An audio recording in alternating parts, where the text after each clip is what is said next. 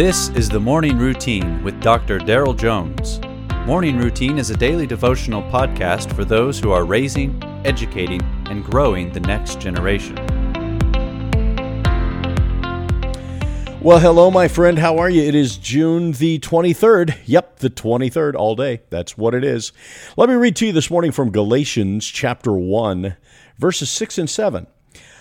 The Apostle Paul writes, I'm astonished that you are so quickly deserting him who called you in the grace of Christ and are turning to a different gospel.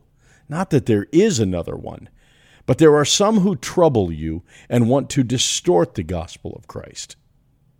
You know, when we think about battles that Christians find themselves in, we typically think of them contending with those outside of the faith. And there are certainly numerous historic examples of that.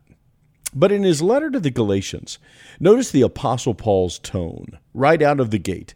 It's directed to the church. In the very first chapter, he writes of his astonishment that they are deserting Christ.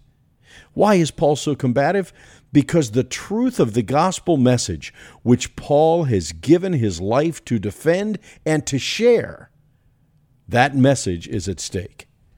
As Christians, we can face a lot of pressure to compromise, to trade truth for something else comfort, wealth, acceptance, power, popularity, notoriety.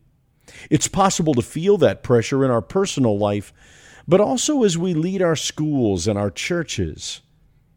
But when it feels like we're standing alone, we're never alone.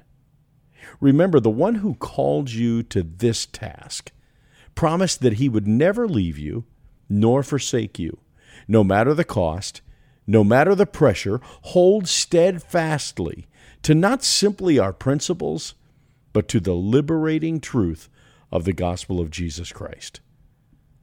As Christianity in the West is going through a, an identity crisis of sorts, I pray that you will stand firm and hold fast to the gospel of Jesus Christ. That's where there's liberation. That's where there's meaning. And that's where there's life. Let me pray for you today. Father, I thank you for my brothers and sisters who find themselves at times in difficult places, standing alone, based simply on how they understand your Spirit to be leading through your word.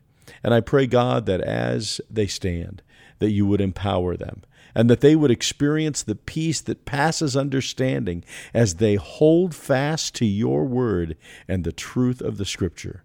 We thank you for the liberating power of the gospel and pray that we would never abandon it for a more popular version.